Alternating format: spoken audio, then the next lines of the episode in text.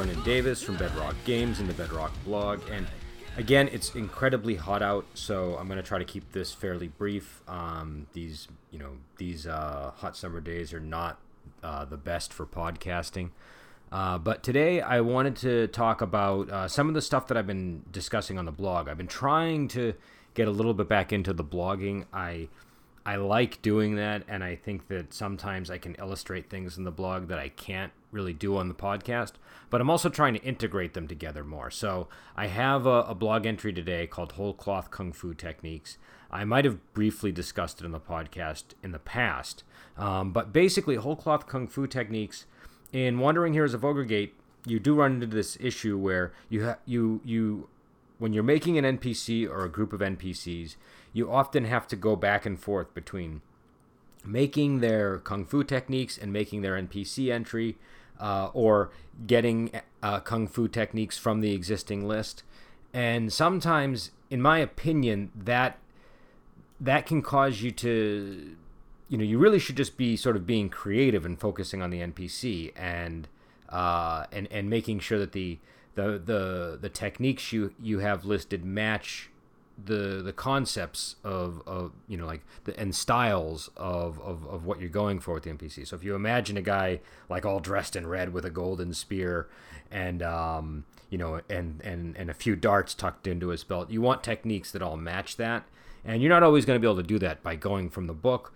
And if you're and if you're trying to come up with a group of techniques, say you want to make three techniques to to really give this guy uh, um, uh, a unique feel uh, it, it can be it can be difficult dealing with the NPC stat block, sorry, the NPC stat block, and then switching back to the okay, now I got to make this kung fu technique. It's got to follow all the sort of the, the the guidelines that you know that you would expect with a kung fu technique. It has to follow the entry format, and then as you're doing that, you're not thinking about the NPC. So what I try to do is, uh, you've probably seen in the book, I I create little uh, uh, entries for uh, for techniques that the NPCs are likely to use, where I just quickly describe what the technique does. And usually these are for existing techniques. But a lot of times when I'm making characters for my campaign, and increasingly for the books, I make the techniques in the character entry, almost like a monster power or something. And the advantage of that is you don't have to go looking around for it. You also can really just make it right there, tailor it entirely entirely to the character. You're not worried about okay, well, what happens if somebody's got five chi ranks? Then what does the technique do? Or what? That's not really important. You're just focused on making the technique. You're like, ah, I got a a sort of aggressive spinning sword technique that just comes from every angle, and on a total success, it'll you know trigger the critical injury table or something. So things like that. Um, I, I I think that uh, you know uh, that this this approach really works well for that. Um, I'm also just trying to get my NPCs tighter, get the entries a little bit tighter, uh, and and it, and it all kind of helps uh, dealing with that. So I have a uh, a, a post about this up on the blog today. I'm going to put this podcast into that post as well.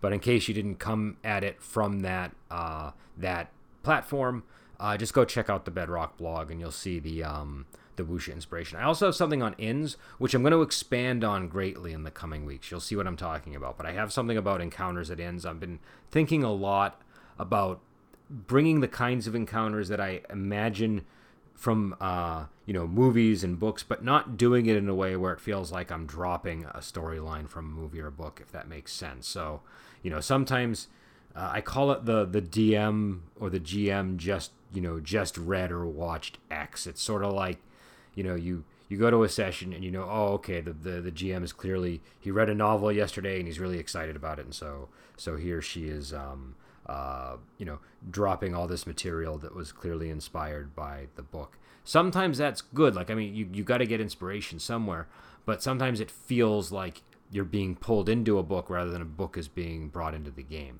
And so I'm trying to do this in a way where it feels like the inspiration material is being brought into the game, and I think that's a slight difference. Um, and if you look at the, uh, I think I call it um, inn encounters. Uh, there's an I'll, I'll, try to link to it if I remember, but there's a uh, an entry on the blog about inn encounters, and I've been dealing with this with every kind of encounter. Uh, not just dealing with inns. And, and the way this came about was I realized, well, whenever players go into an inn, I either decide that an encounter occurs or it doesn't happen. And that's fine. But I found myself either just sort of falling back on, well, nothing happens, or coming up with something that uh, on the, you know, maybe didn't, if, like they knew it was coming from me. Um, and so, you know, one of the benefits of tables is it mixes things up. Sometimes something happens that you wouldn't normally throw into the mix. They're a little more random. Um, and they also can they can be great at sort of spacing things so that they occur at a believable rate. So rather than every in you go to, I'm throwing encounter after encounter at you, or every other inn, or whatever.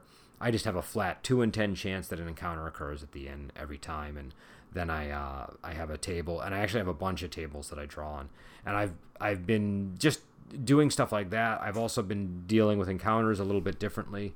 Again, I'll get into this in the coming weeks. Um, so yeah, so uh, just go and uh, check out the blog. Again, it's super hot out, so I am uh, I am not up for a 10, 15 minute podcast today. But I did want to touch base with people because I haven't done one of these in about a week. And uh, what was some? Oh, uh, the Ogre Gate in book is on its way to completion. Uh, we're delayed about three weeks because I wanted to tweak something. It was purely just I feel like this needs to be different here, and so that required me doing something with a map, and it's gonna take three weeks to uh, to to get some map stuff done, and I'm also getting some more art. So uh, it's purely just me delaying the process. Uh, it, you know, but uh, but you know there was uh, nothing catastrophic. Just I just decided that it, the book needed X, and I wanted to put X in. Um, so it'll be delayed about three weeks, but then it should be hopefully ready to go. Uh, I had hoped to have it out six months after Ogre Gate, but I'm kind of glad I didn't. I think it's better. Just kind of like with Ogre Gate, it came out when it came out. This comes out when it comes out.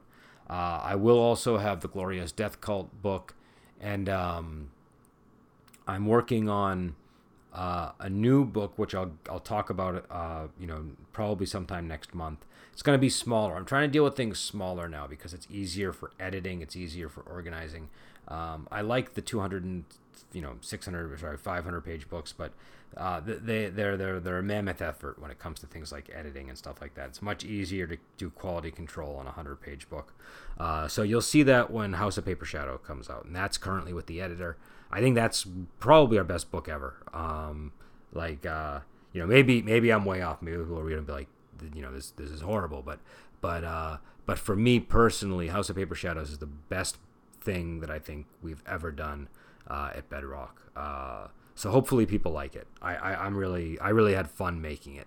Um and yeah so uh you know check out the uh, podcast discussions that i've been having. I have one with uh lady chow fung and I ha- uh, have one with uh, Elliot and Kenny. Also, the Lady Chow Fung one, uh, Steve joined us this time, so it's a, a three person discussion. The the Lady uh, Lady Chow Fung and Steve uh, podcast, we talk about Disciples of Shaolin, and Kenny and Elliot, I talk about um, Golden Swallow. And I also have some more reviews up and stuff. So I'm gonna, you know, just keep checking out the podcast.